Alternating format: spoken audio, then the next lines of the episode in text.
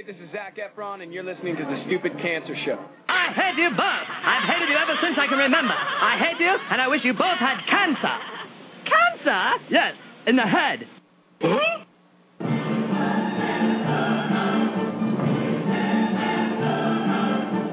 I'm as tired as hell, and I'm not going to take this anymore.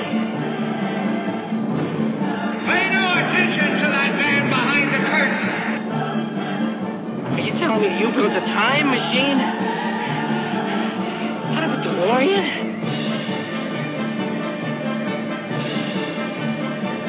This is the Stupid Cancer Show. Uh-oh. Sounds like somebody's got a case of the Mondays.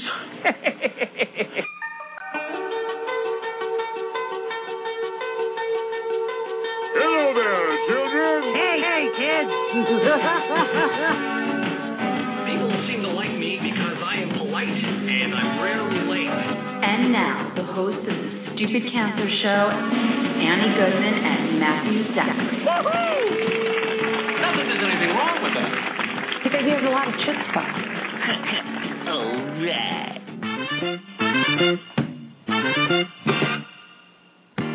Monday, April 22nd, and welcome to the Stupid Cancer Show, the voice of young adult cancer. My name is Matthew Zachary, and I am a 17-year young adult survivor of brain cancer. And my name is Annie Goodman, journalist, young adult breast cancer survivor, and we're your hosts of the Stupid Cancer Show. Okay, it is not okay that 72,000 young adults are diagnosed with cancer each and every year. So, got cancer? Under 40? Sucks, huh? Time to get busy living, folks, because the Stupid Cancer Show is changing the world one chemo infusion at a time. On tonight's show, we go down the rabbit hole again as we discuss the perils and pitfalls of bureaucratic hot mess we call a healthcare system. Join experts Monica Bryant with Navigating Cancer Survivorship and Matthew Farber with the Association of Community Cancer Centers for an epic roundtable debate and Survivor Spotlight on leukemia survivor Jen Stewart. All right, the Stupid Cancer Show is a production of Stupid Cancer, a nonprofit organization that empowers young adults affected by cancer online at stupidcancer.org, and a Stupid Cancer welcome to any and all of our first-time listeners here on the Blog Talk Radio Network as we come to you live from the Chemo Deck, our fabulous studio in New York City. What up, MZ? Hello, Annie. How's it going? How's it going? What's going on? Everyone's abandoned us because they're in Vegas. We're getting ready for Vegas. Well, what's happening in Vegas? I don't know. I just know I'm getting on a plane and you're going to be there too. We're on the same flight, aren't we? Yeah, we are. I'm Maureen. And Sal, who's on our board. So it's Monday. It's Monday. And we're leaving on Wednesday. I have not done laundry. I packed last night. You are aggressive. I packed everything last night. I am good to go on Wednesday morning. I have to leave the house at like 5 a.m. What time is our flight? Like 8 or 9? Our flight's at 8. I was going to leave at 5:30. Yeah, I'll leave. You don't need to leave at 5 because you live closer to Kennedy than I do. It's Delta, so I can leave. Yeah, it's 15 minutes for me to get to the airport. Yeah, it's like a half hour for me. All right, so I can leave at 6. I'll be You know what? I could probably take 15 minutes too because that time of day it's like crickets in New York City. Well, anyway, we are going to Las Vegas to attend the 6th annual OMG Cancer Summit, the event we've been discussing all year round, the event that takes us 1 year to plan, is finally here on Wednesday. We have reached 450 registered attendees. I am super pumped. The bells and whistles. I'm almost 32 years old, and I've never been to Vegas, which is like a travesty. Yeah. So I am super pumped, and I probably should have gone when I was younger, when I was able to drink my face off and not care about, the whole I had cancer thing. But I'll drink anyway. Within moderation. Well, everything in moderation. Yeah. It's probably better that I'm going now because when I was younger, I probably would have, hit the ATM when I was drunk and gambled my rent away. Right. So it's probably better this way. Yeah, but isn't it, they say red wine's good for you one day, red wine's not good for you one day. They even said, vodka's good for you one day because it parses your immune system, but only in moderation. Anything is good and bad for you. Crazy story. Last week, so... Even with all of my, doctor's orders of alcohol and spiking my blood sugar, my doctor kept telling me, she's like, don't drink too much. And I admitted to her that before I was diagnosed, I would sometimes have like 6 drinks in a night. And I said that was normal. Right. Because I'm 30 years old. Yes. I'm 30. I'm not married. I don't have kids. I live in New York City. That is what you do. We're a bunch of lushes. And after she picked up her draw and got back in her chair, she said that I needed to cut back. And there was a study that came out probably 2 weeks ago that said that if you've never had breast cancer, that alcohol increases your risk. But if you've already had breast cancer and you're a survivor in remission, it does not affect your health. Does it decrease your risk? No. Okay. It's exactly the same. Okay. So the big part that I think is the whole entire watching your alcohol intake is you have to keep a relatively low body weight. Not like low, like be anorexic, but you're not supposed to get overweight. Well, what if you, is there any way to like fist kale while you're drinking alcohol? Ugh. And it'll neutral itself out? You know, what's funny is the one thing I'm not supposed to drink anymore is beer, so I try to stay away. I definitely drink beer, though. I drink a lot of wine. But vodka I save for special occasions. So there will probably be some vodka in Atlantic City. I'm sorry, in Vegas. I just went to Atlantic City. Well, there is plenty of vodka in Atlantic City. Yes, and I'm going to partake in it. Good. But I just have to be careful. And the big thing is just they don't want you to get overweight because the one thing that is proven is if you were overweight, that will play into whether you relapse or whatever. Right. So that's the only thing that's been proven is that you can't be overweight. Okay, so I'm screwed. You didn't have breast cancer. I could get male breast cancer. That is incredibly rare. I couldn't get anything. You can get anything, but I think that you should not. I can't get ovarian cancer. And I can't get testicular. Right. But I would not worry about you getting male breast cancer. I would not let that keep you from having a cocktail. Okay. I mean, and that's the struggle with running a nonprofit that serves young adults. You want them to feel normalized, right, and non-threatening and non-clinical. And this is what we would do anyway. It's our culture. It's what we do. And at the same time, are we promoting risk behavior? But how is that any different than anything else in the universe? I mean, you have to toe the line. You know, but the big thing about having had cancer at a young age is you do feel the isolation of having to limit yourself in some ways, whether it be drinking alcohol or staying up late or whatever, that as long as we promote moderation for everything and no one feels like peer pressure to partake in anything, I think it's fine. So, and I've been to plenty. When my first Stupid Cancer event, I was in treatment. I couldn't drink. Right. I wasn't allowed to. And I didn't feel any different because everyone understood. And no one there is like standing on tables doing shots. This also goes into, we talked about this before the show, folks, mind over matter kind of stuff. Yeah. If you're so miserable and so sick and going out and you could tolerate a beer makes you feel better mentally, lets you breathe some fresh air, is that not somehow contributory to your mental well-being? And does your mental well-being not somehow affect your physical well-being? It does, to a point. I remember when I was in treatment, I asked my doctor, what should I eat? And she was like, eat whatever makes you happy, whenever tastes good to you. Because when I was in treatment, everything tasted like crap. Right. But you know what tasted good was ice cream, full-fat, heavy ice cream. And my doctor was like, if you want ice cream, she's like, eat ice cream. She's like, you can't, lose weight. You need the calories. You need the sugar because, chemo depletes you so much. Right. But, my doctors didn't want me drinking because, and this is the same for many patients who have chemotherapy, is the stress chemotherapy puts in your liver. Right. For breaking down the medication. Sure. So they didn't want me at my liver to be metabolizing alcohol while it's trying to metabolize the drugs. But it is important to have a sense of normalcy. And when my doctors told me, because I said, it's the summer, everyone's going out, rooftop bars, I want to go, but I feel so weird because I don't drink. And I would get club soda with a splash of cranberry. I went to a wedding, and I had like 18 club sodas with cranberry because I was just so dehydrated, treatment so dehydrating.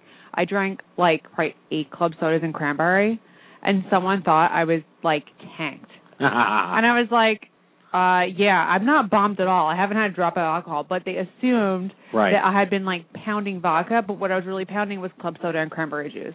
So there's ways to, like, live your life. You just have to kind of make your peace with it and do what you're comfortable with. Right. And it's important to not let yourself, like, get into this little bubble and isolate yourself, because you need to be happy and see the positives and see your friends, because your friends want to see you.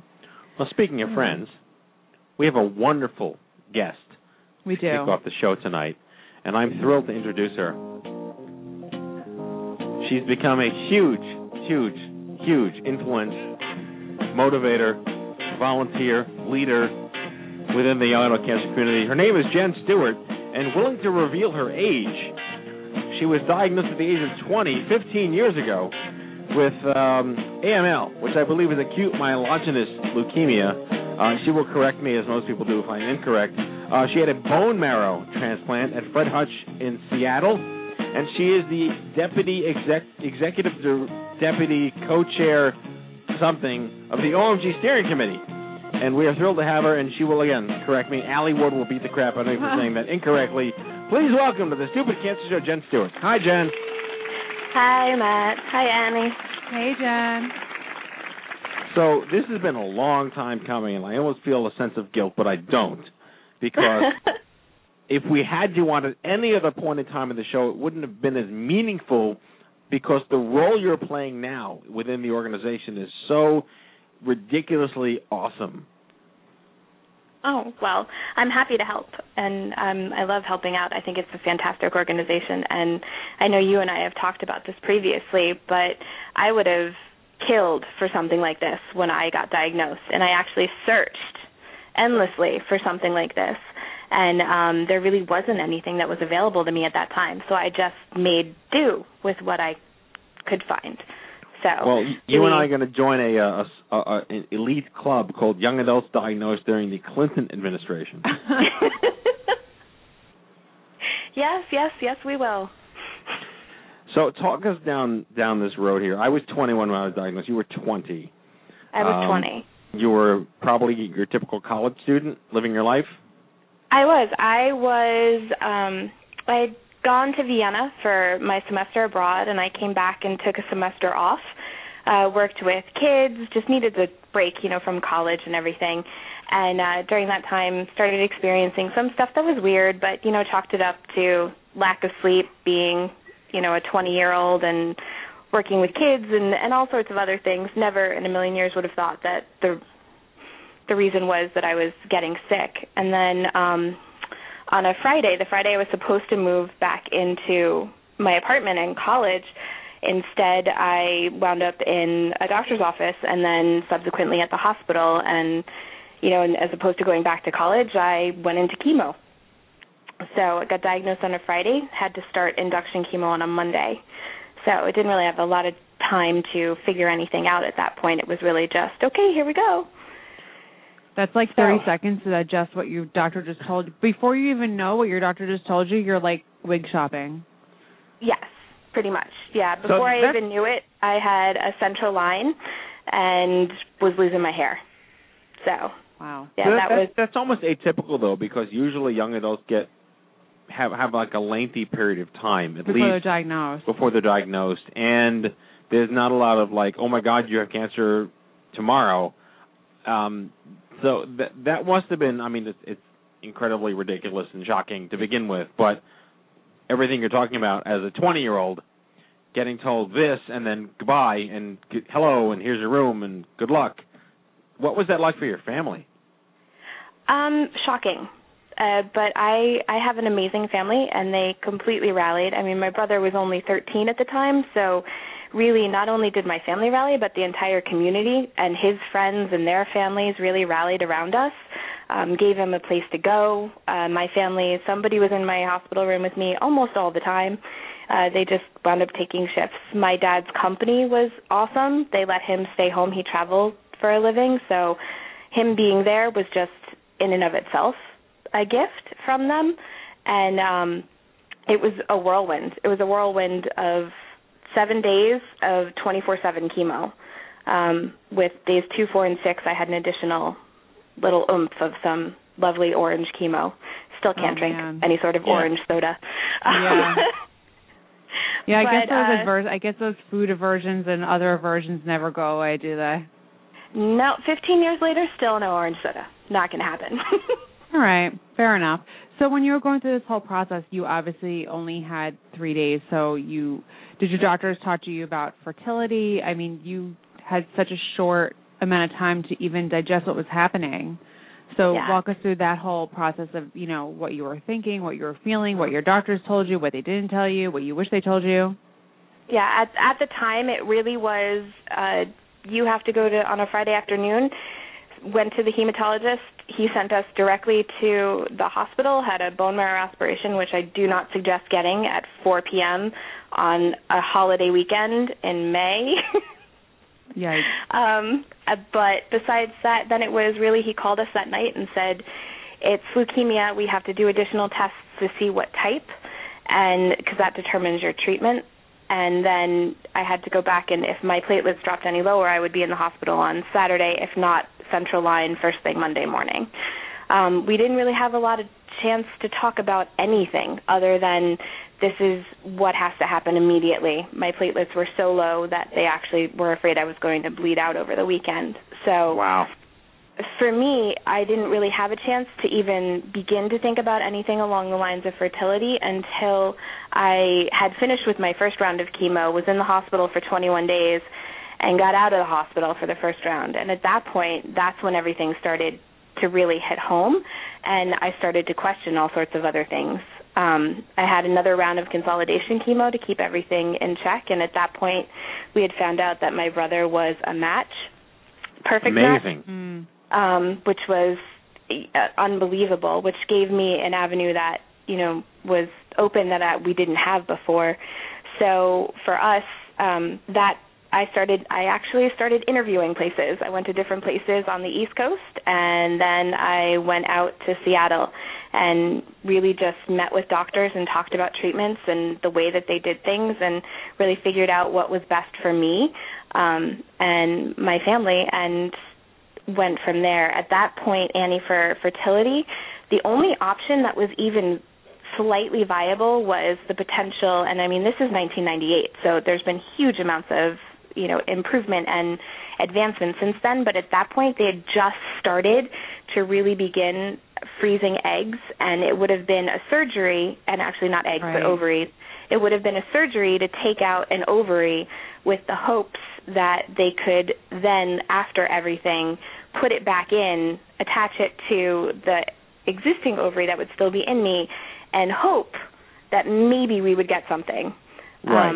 And at that point, painful, complicated, and yikes. And futuristic. Yeah. Yes. Futuristic, exactly. And at that point, it was, okay, you can do the surgery, which opens you up to more infections, and you're going to have to go through another round of chemo. Or you say, okay, this is obviously something that just can't happen in my life, and you move on to the fact that you're going to do the thing that will probably save your life. Mm-hmm. Because for me, they gave me a 80% chance of relapsing if I didn't do a transplant, and a 60% chance of not relapsing if I did. Jen, where were you living at the time? I was in Connecticut. So how did you get to Seattle? My mother is a nurse. She's a pediatric nurse, and so she spoke to some people, and someone that we know that does cancer research suggested, he said, if it were him, he would go to Seattle because Fred Hutch is where the whole process was developed and I'm not going to say perfected, but, you know, they do everything. They take all the hard cases. They have entire teams that follow you. They have experts in everything. Fellows from all over the world come and study there, and are, you know, they're considered, you know, they're part of your doctors. But for me, one of my main reasons, and the logical reason, was that they, at that point, for someone with a fully matched related transplant, they didn't do total body radiation. They just gave you radiation in pill form. So as opposed to everybody on the East Coast was doing total body radiation. That was the only option that I had on the East Coast. So how did you deal with the school? Did you have to call them and say this was happening? I mean, you were junior or senior? I was a junior in college. I was entering my senior year in college, I had to take a medical leave of absence, but then the rigmarole that happened with the insurance was kind of ridiculous because they kept saying, well, you're not a student. And we kept saying, no, I'm a student. Technically, I'm just on a medical leave of absence. And they kept saying, well, if you're not a student, you're not covered. And we kept saying, no, actually, medical leave of absence still covered. So for us, that was quite a pain in the butt while I was in the middle of chemo trying to get all of that figured out. But in the end, you know, we wound up being able to straighten everything out. But did you have to like go through the litigation process or constant appeals process to get them to care? No, I didn't have to do that much. I did have to do that somewhat after treatment to try to get some things covered that they were denying, more so out in Seattle than the original induction rounds.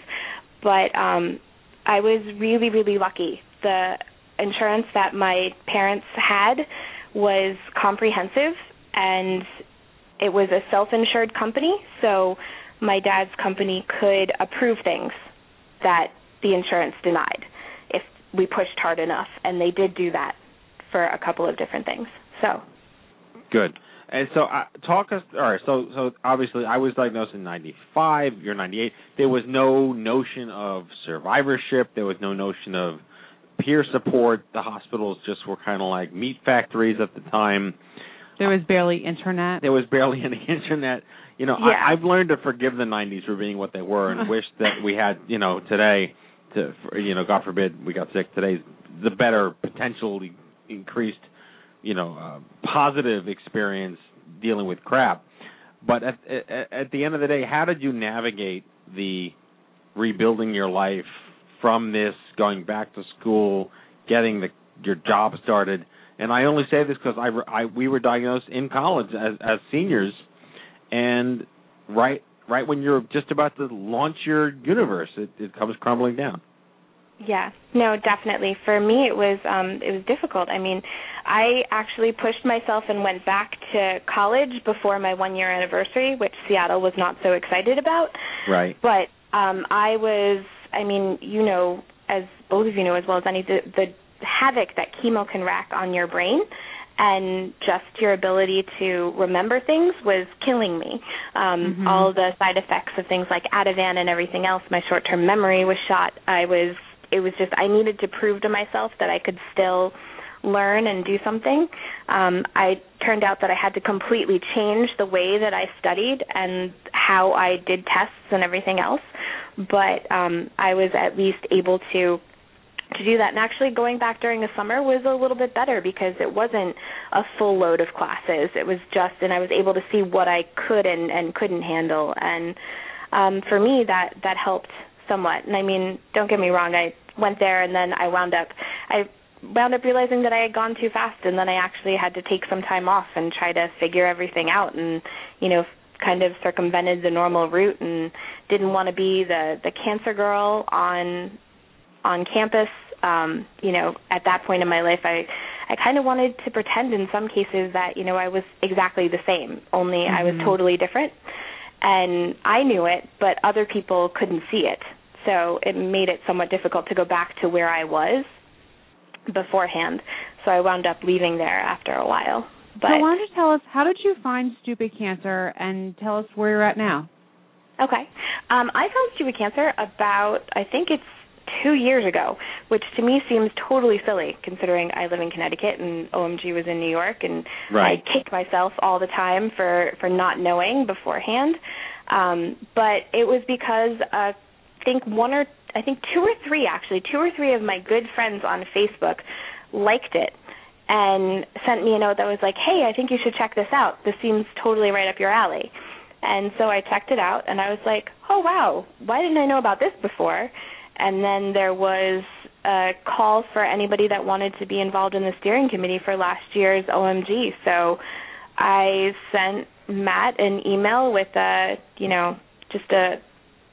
genuine, hey, this is amazing. Really wish I'd had it, 13 years ago at that point. And I would love to be involved. And that's how I got involved.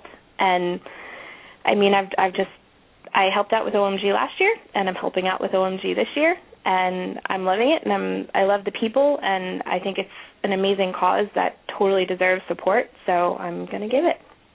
And you managed to rebuild your life after college and wound up working in event marketing, is that correct?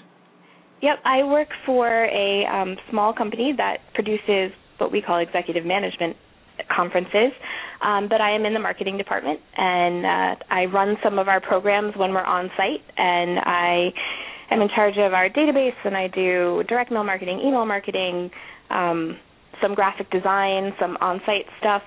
It's a small company, so I've been able to get my hands in a lot of different pies and really learn a lot of different things. So are you completely blown away at the fact that Kenny and I were able to do this for 3 years without you and Allie? Yes. Completely blown away, yes, absolutely. Yeah. I look back in awe saying, how the hell did we do this without Allie Ward and Jen Stewart and the steering committee? And so talk to us then. How do you feel with? I mean, obviously you work in a different industry sector from the event perspective, and I'm familiar with the executive C-suite level conferences platform and sector. From your professional opinion, how is OMG 2013 looking through the lens of someone with your professional background? Oh, it's looking awesome. I mean, we're looking amazing. We've really. I think Allie has done an amazing job in setting everything up and working with our iPlanet folks, and everybody else on the steering committee has had fantastic ideas. In fact, even at my job, we had a meeting about innovation and what could we do that was new, and I was like, oh, hey, we're doing this for my conference, talking about something that we were thinking about doing. We were throwing ideas around, and, so I've been able to pull my professional life and my volunteer life together in a weird sort of mending and just very fantastic coexistence. So, but I think this year's event is going to be amazing, and I think everybody on site is going to be blown away by everything that Allie has been able to do. When is your actual Cancerversary? I honor two. I honor my diagnosis date, which is in May 29th, and then I really honor my transplant date, which is September 23rd, because that's the day that was day zero again. And if that hadn't worked, I mean, this is back in the I was talking to somebody at one of the Stupid Cancer events, and they were like, "Wow, you had like all that for your bone marrow transplant, all that like old school stuff," and I was like, "Wow, yeah, I'm only 35. I'm old school stuff now." Well, let's put this in perspective. The brain tumor that I had is called the medulloblastoma. In 1996, January 96, the technology back then was there was no chemo for any brain tumors back then because the chemotherapy could not break the blood-brain barrier in human beings. And the surgery was invasive, tear your head apart, scoop it out, and stitch yourself back together again. And the radiation was lock yourself inside Chernobyl for a month. Today. I can't help but laugh because you just said Chernobyl. It's not funny at all. By comparison, today, this diagnosis is largely a laparoscopic procedure with an oral chemotherapy and no radiation. That's amazing. So, yeah. Unfortunately for my type, it's almost the same. My type of leukemia, acute myelogenous leukemia, has 7 subtypes, and my subtype, because, of course, with me, I'm difficult, so I got the difficult subtype that, can travel up your spinal cord and into your brain. Luckily, mine didn't, but the chemo, when it hits, is pretty much the same, but it's more common in children and adults over 65, so I was an anomaly all around. Yes, but, you are an anomaly. By the way, May 29th is my birthday, so congratulations on the sharing something even more. Yeah. There you go. That's awesome. Very cool. That's awesome. How old are you going to be, Matthew? I'm going to be 39 years old. Every day is a gift, Matthew. Every day is a gift. I'm aging out of my own organization. No, you just have to be diagnosed between, exactly. Those years. No, under 40. I had to invent the Alumni Association of Stupid Cancer. So as long as you were diagnosed under 40, you can still belong to our little aging club. You could be 80 years old. I just worry that, like, as we get older, 22-year-olds will still find us hip and relevant. They might not, but we'll try. We could hope. We could hope. We can hope. Well, Jen, thank you so much for coming on the show. I can't thank you enough for all the work you've done for the summit, how much you've helped Allie personally and professionally. And no one really understands what it takes to put something like this together. It takes over a year to organize. And we're already talking about next year's conference, and this year's hasn't even happened yet. So you are a rock star. You are an amazing survivor, and God bless you. And I'll see you in 2 days. I will see you in 2 days. Thanks for having me on, guys. It was a pleasure. Absolutely. We will see you in Viva Las Vegas. All righty. Jen Stewart, everybody. All right, let's hit up the news here very quickly. Hello, I'm Kent Brockman, and this is Eye on Cancer. Just the facts, ma'am. Okay, we only really have one big event coming up, and that is Wednesday, Thursday, Friday, Saturday, and Sunday. The OMG Cancer Summit for Young Adults is hitting Vegas. We have over 450 people registered to be there. It is going to be incredibly exciting. There's actually still time to register. Indeed. If you're a slacker and you want to be there, there's plenty of room for other people to come. Go to OMG2013.org. That's OMG2013.org, and learn more about the Players Club, which is a super cool way to get involved in the fundraising for the conference. It never ends, the fundraising. All right, the Stupid Cancer store. And by the way, we will be revealing a brand new item of merchandise in Las Vegas, to be kept secret until that moment in time. But the store, the Stupid Cancer store, has scores of awesome products for sale right now, and we are hoping that you will be proud and wear Stupid Cancer. StupidCancerStore.org. And finally, of course, the Stupid Cancer Forums, our trusted and loyal Stupid Cancer Forums, have almost 5,000 active members on a day-to-day basis. This is a premier online community to connect with survivors, patients, parents, and caregivers just like you. Visit stupidcancerforums.org today. Yay! Woo! Don't have FOMO. Come to Vegas. All right, and now for the title match. The main event. The main event. So to chat about the Obamacare healthcare law, Monica Bryant is a cancer rights attorney, speaker, and author. Monica is the chief operating officer for Navigating Cancer Survivorship, a nonprofit organization dedicated to providing education and resources on cancer survivorship issues. And joining her is Matt Farber. He's the director of Provider Economics and Public Policy for the Association of Community Cancer Centers. He works on issues relating to access to new therapies, proper reimbursement, sufficient coverage, and more for cancer care providers. All right. Basically, they're here to save the healthcare world. Yes, exactly. Matt Farber and Monica Bryant. Hey, guys. Hello. Hello. Hey, how are you guys?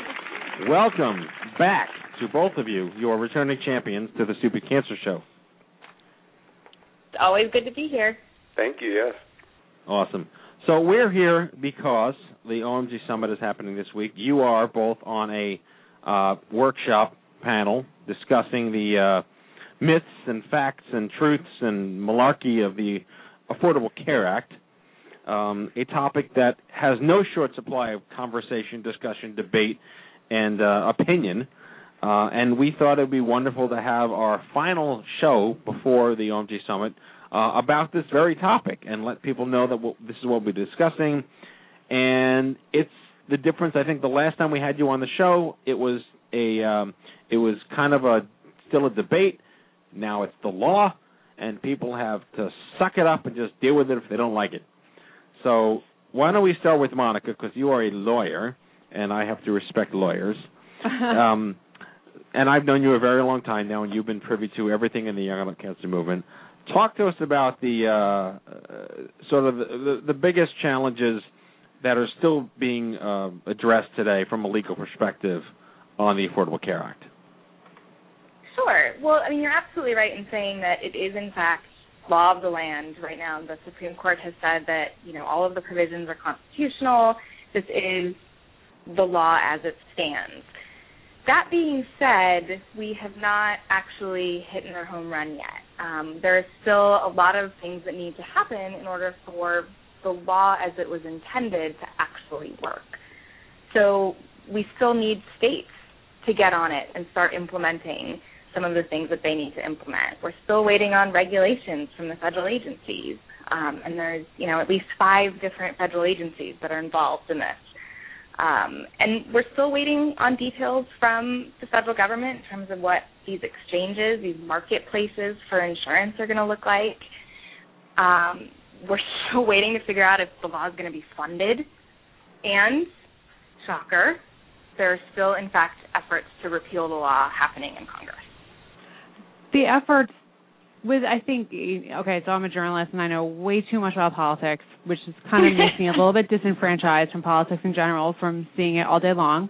But part of, you know, it's with Obama winning the second term, this is just my professional opinion. I'm not going to say whether I support, against, whatever. I don't see how it can get repealed. People make a lot of noise on the Hill and lobbyists make a lot of noise. I personally don't see, maybe, you know, Matt can answer this. I don't see how it can get repealed. The Supreme Court has already confirmed it. There's no one retiring from the Supreme Court anytime soon.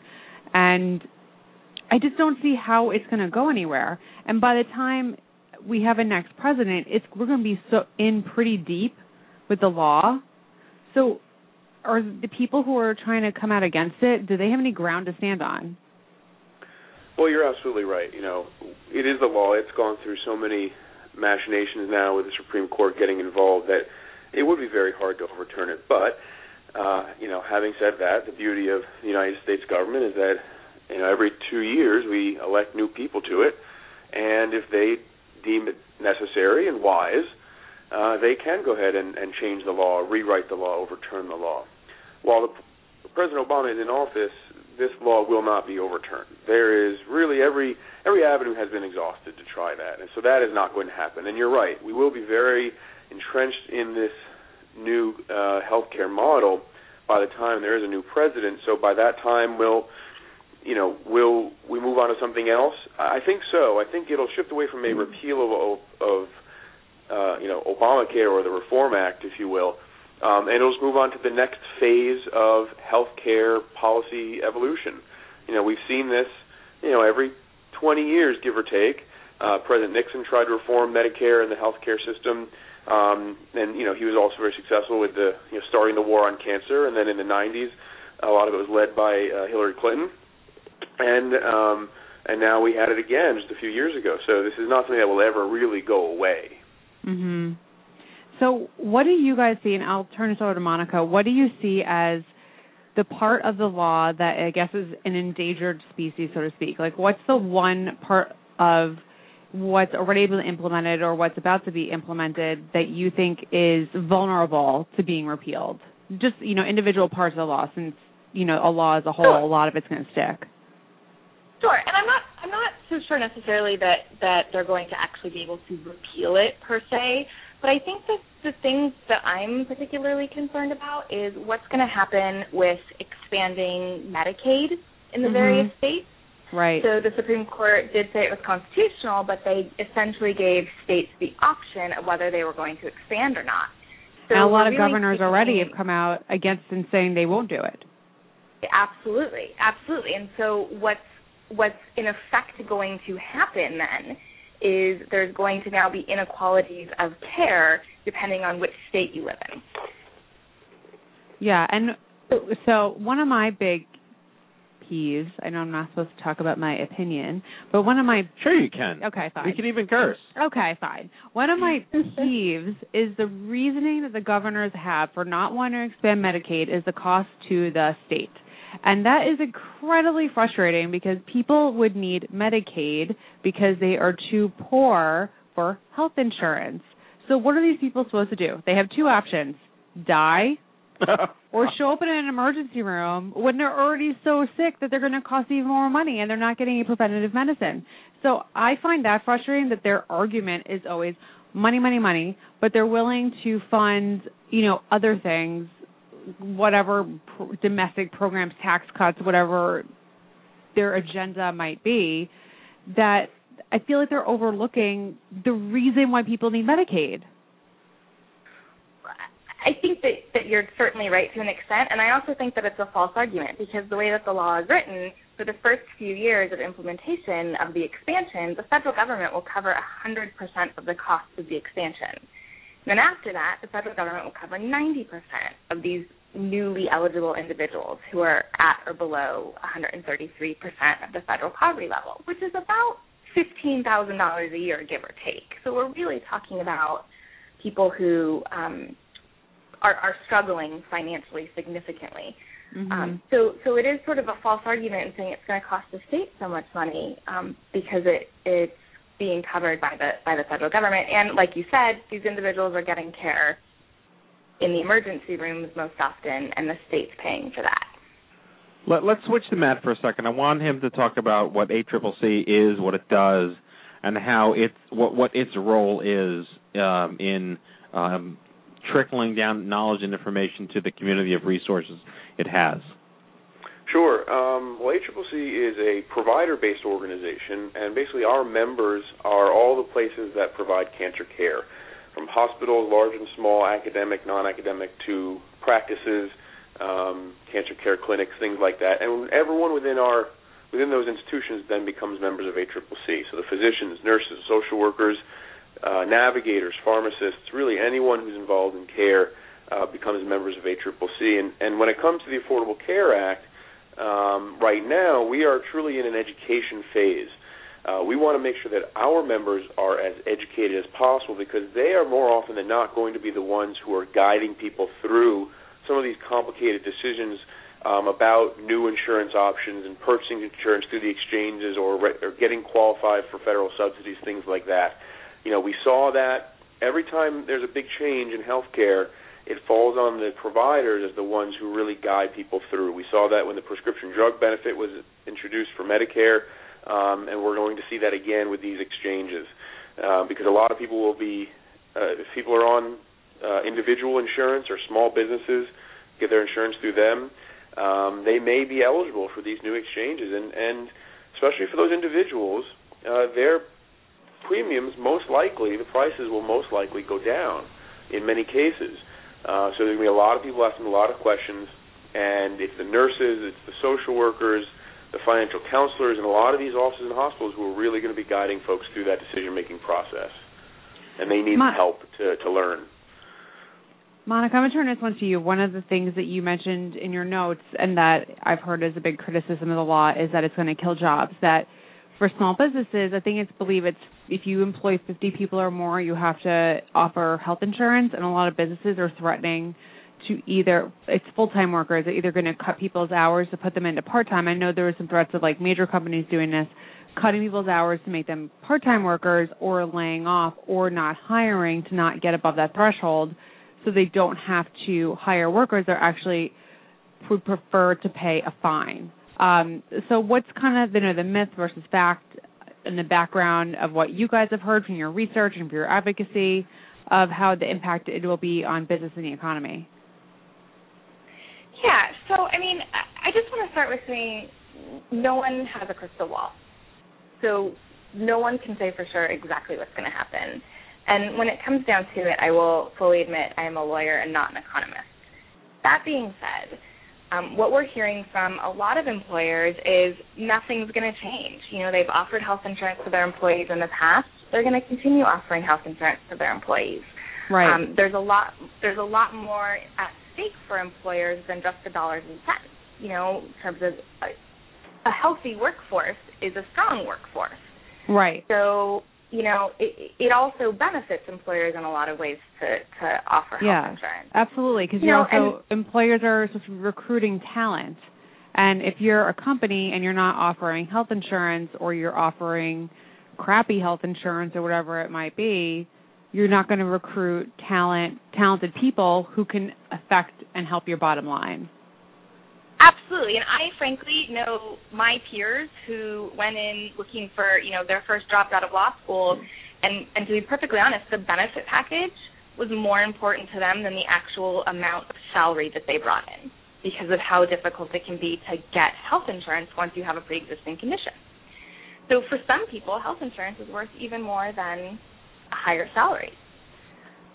So I just think that some of the fear behind this, that all employers are going to stop offering health insurance because they'd just rather pay the fine, is a little bit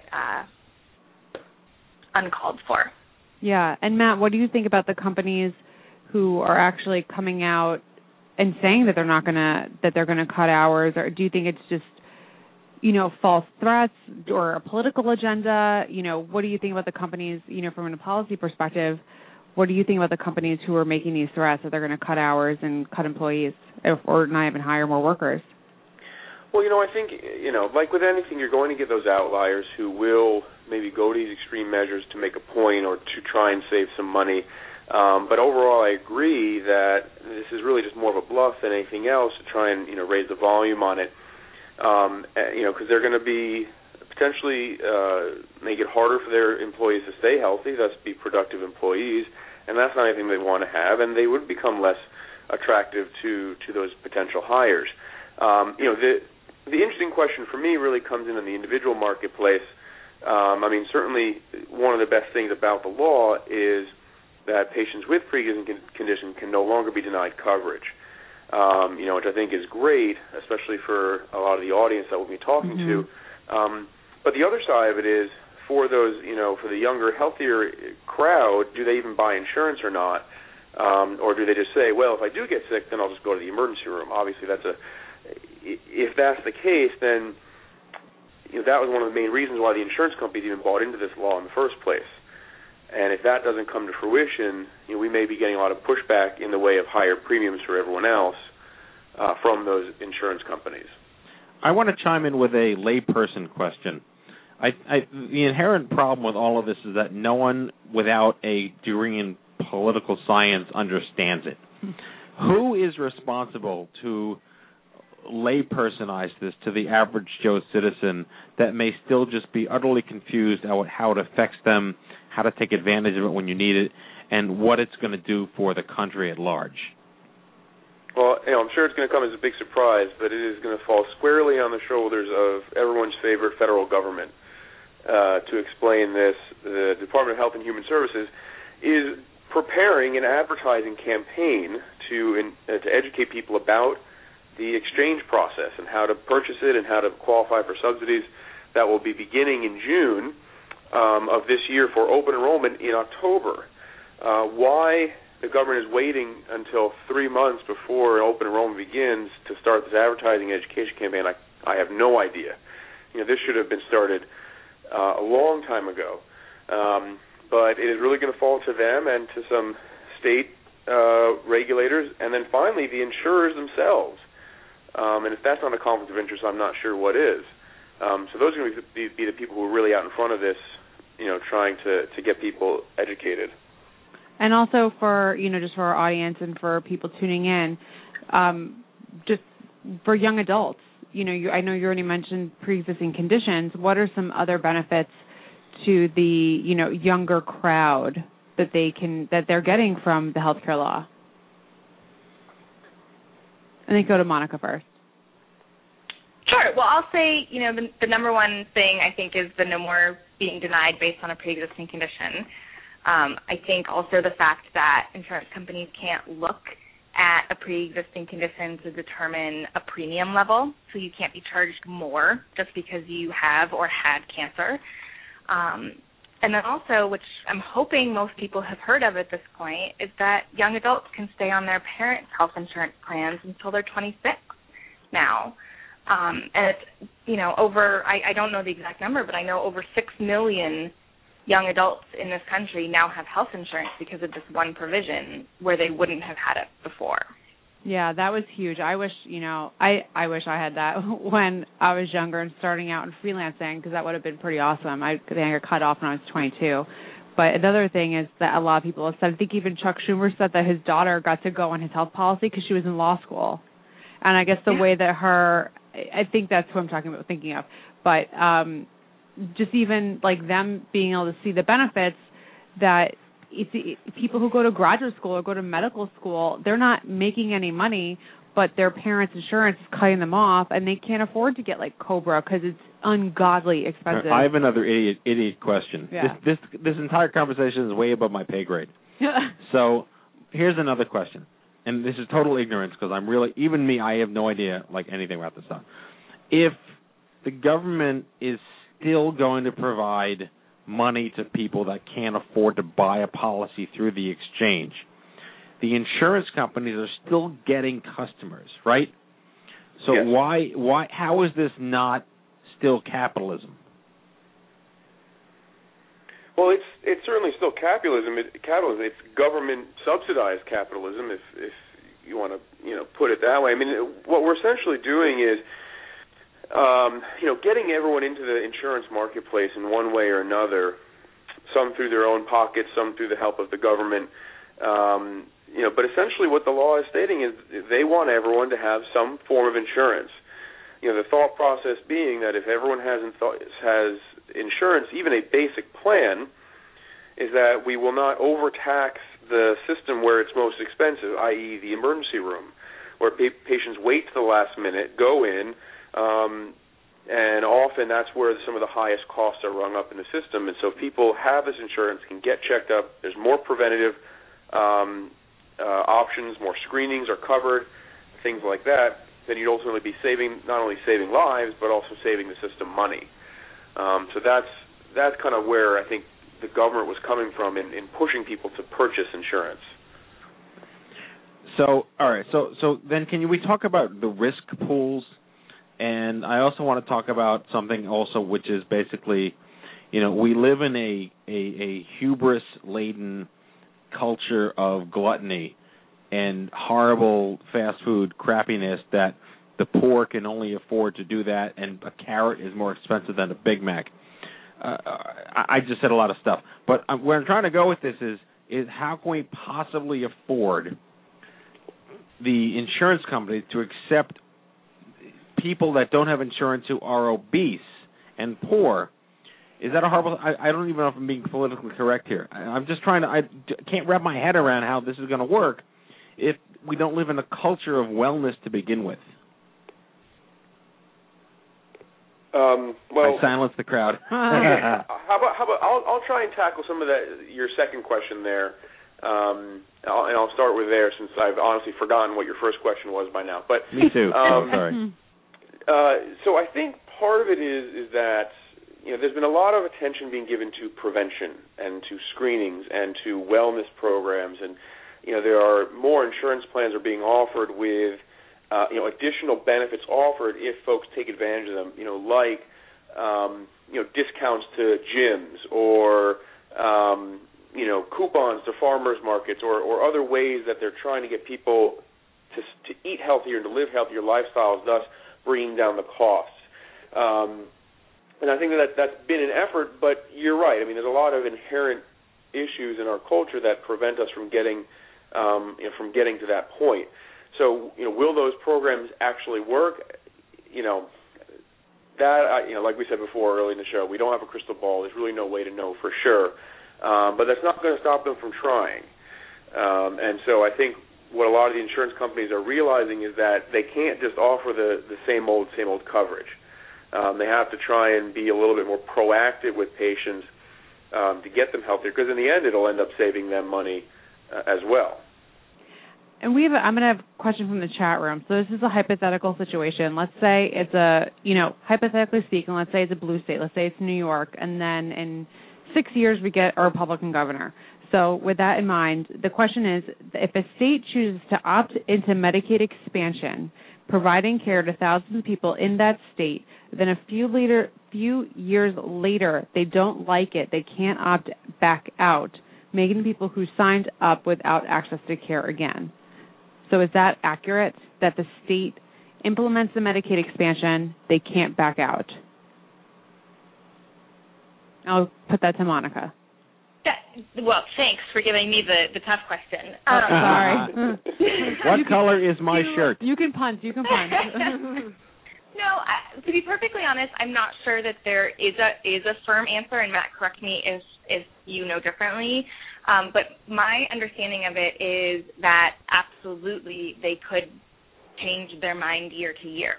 I don't necessarily think it's a realistic thing that would actually happen, however, because once you give people access and you've spent the money to create the system and expand the system, it's a lot harder to go backwards and to shrink the system again. No, I agree with you 100%. I mean, you know, just let's look at this, you know, realistically from a governor's point of view. If they expand Medicaid, it's not just the federal money that's being spent to expand coverage. It's there is state money being spent to set up the infrastructure, to set up oversight, because states will still be responsible for oversight of those new patients. A Medicaid office will have to be expanded within the state, et cetera. So there's going to be a lot of resources that will be poured in to Medicaid expansion by the state itself. And then the other side of it is I firmly believe that eventually every state will expand their Medicaid, that essentially the free money now or the heavily discounted money in the future will be too good to pass up for states, and that they'll get sick and tired of, if you're in a state that declines Medicaid coverage, everyone in that state is still paying for other people's Medicaid expansion. Right. Because their taxes, which have gone up, are paying for Medicaid expansion. So even if you don't have it in your state, you're paying for someone else to have it. And I think that would be enough reason for people to want to really push to get that extra infusion of cash. Right. And one of the other issues I've personally seen with people who have Medicaid is that not everybody accepts Medicaid. I know that even my oncologist does not accept Medicaid, and even if you had, like, New York Medicaid, she doesn't take it. But she takes Medicare because old people get cancer. Let's be honest. That's their bread and butter, is accepting Medicare.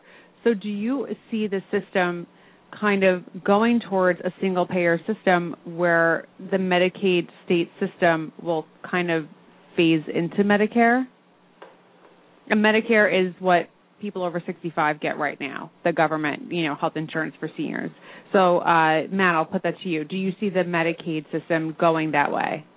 No, I don't at all. I mean, the fact that less and less providers are accepting Medicaid is a serious problem, and that's something that I know a lot of my providers have issue with, and it's frankly because reimbursement continues to get ratcheted down further and further, 80 cents, 60 cents on the dollar, if not lower, for care being given. It's hard as a business to ask providers to accept those types of patients because they're essentially losing money every time they treat certain patients, and that's very hard to ask them to do.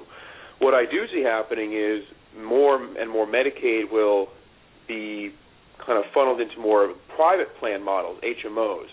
We're already seeing this in some states. We're seeing demonstration projects where they're looking at this, and I think that's more of the model where you're going to see more of a management HMO system for Medicaid patients as opposed to the straight state plans that we see.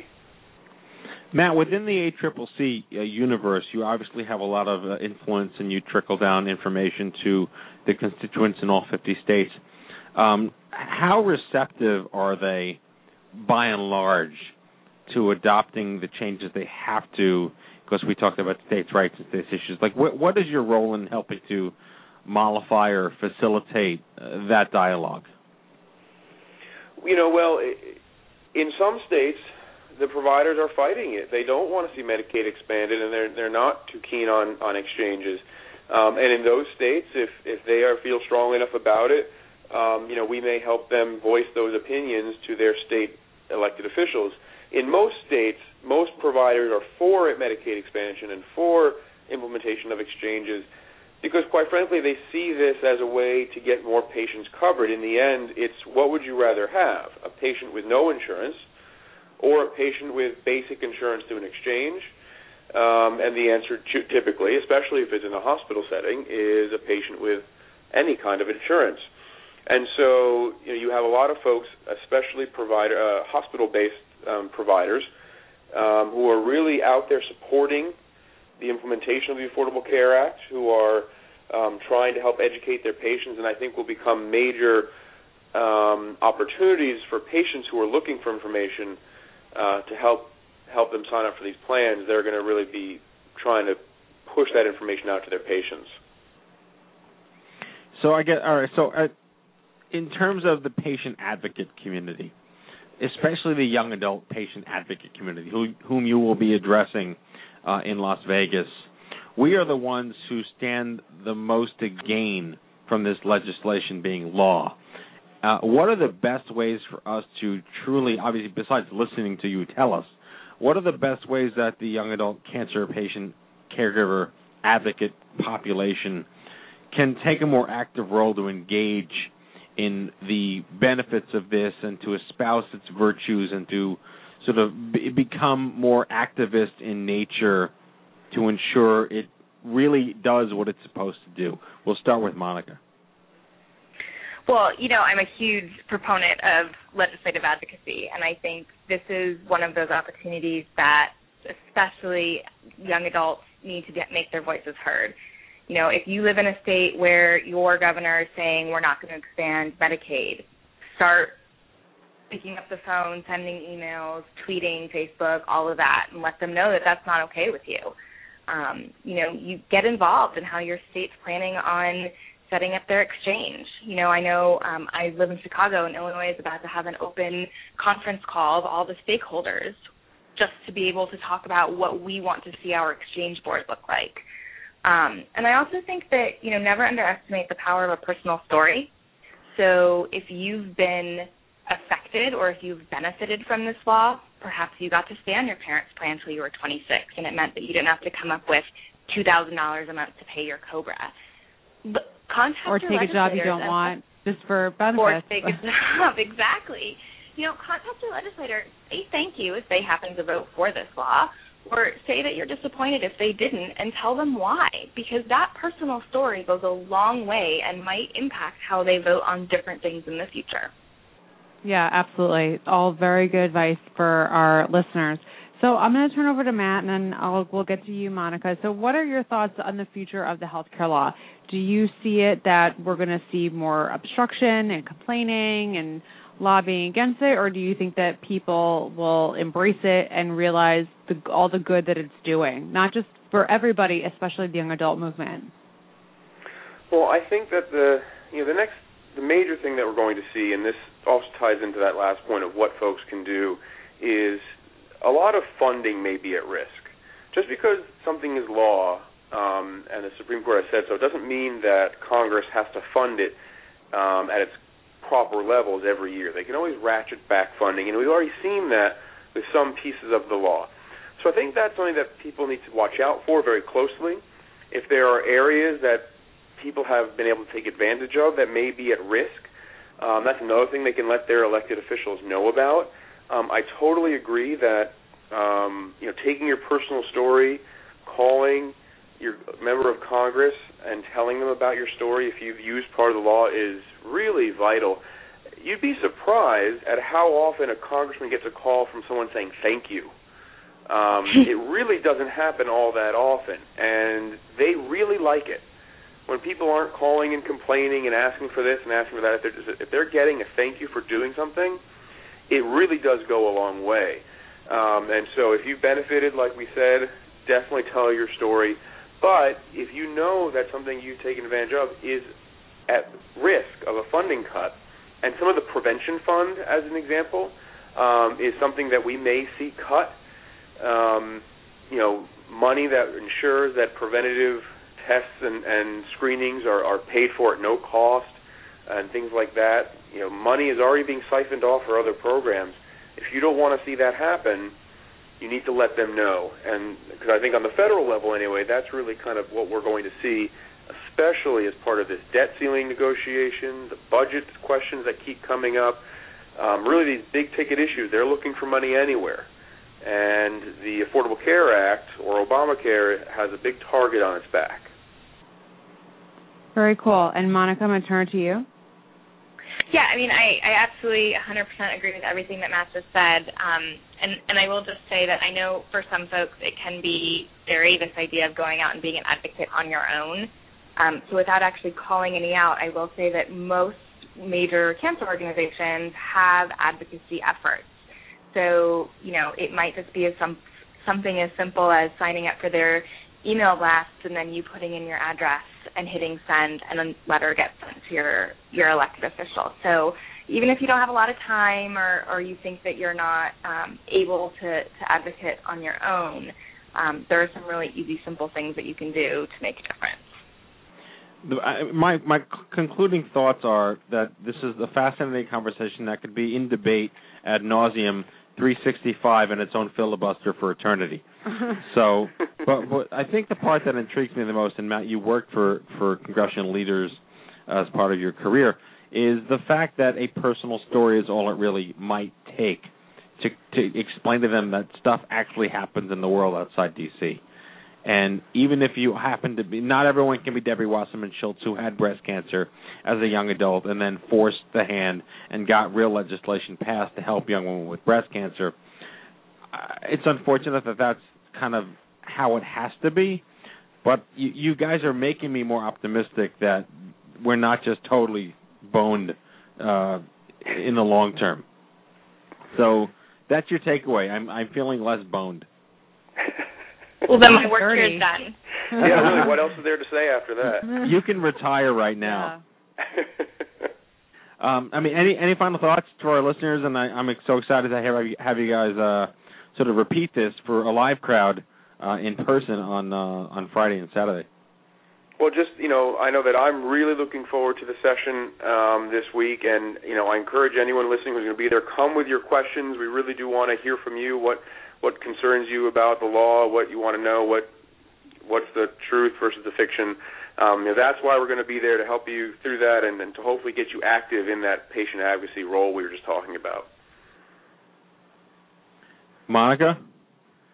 I can't wait to be in Vegas, and I'm looking forward to getting some good questions. Hopefully none of them stump us too bad, but if they do, we'll find the answer. Well, I can't thank you guys enough for coming on the show. Thank you so much. Have a safe trip to Vegas, and I'll see you in 2 days. We'll see you then. Bye, guys. Okay. Matt Farber and Monica Bryant from Navigating Cancer Survivorship and the Association of Community Cancer Centers. That was a fab conversation. Andy, you should have your own radio show about Obamacare.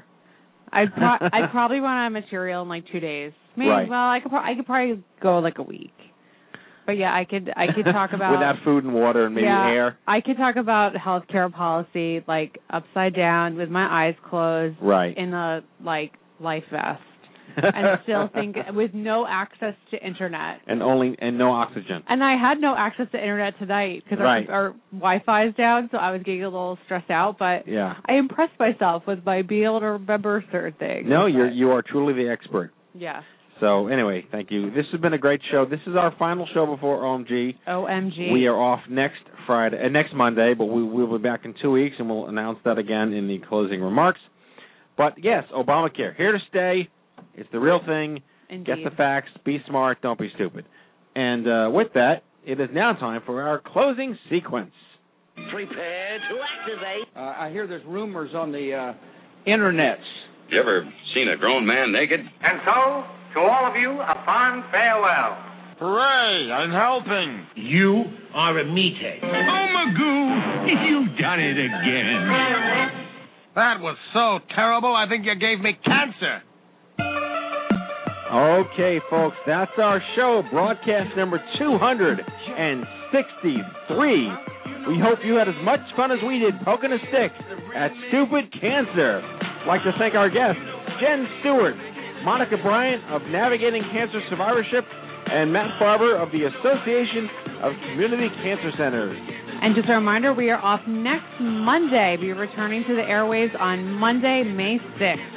Join us then as we open the floodgates to expose triple negative breast cancer, a misunderstood variant of the disease that affects up to 25,000 women each year.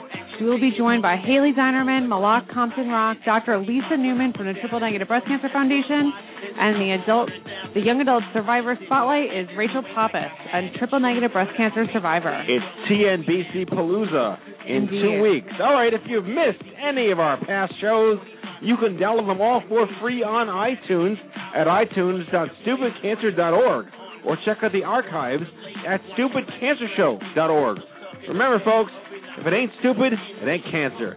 Live from the chemo deck on behalf of Kenny Kane, Annie Goodman, myself, and our whole team here at the Stupid Cancer Show, have a great 2 weeks.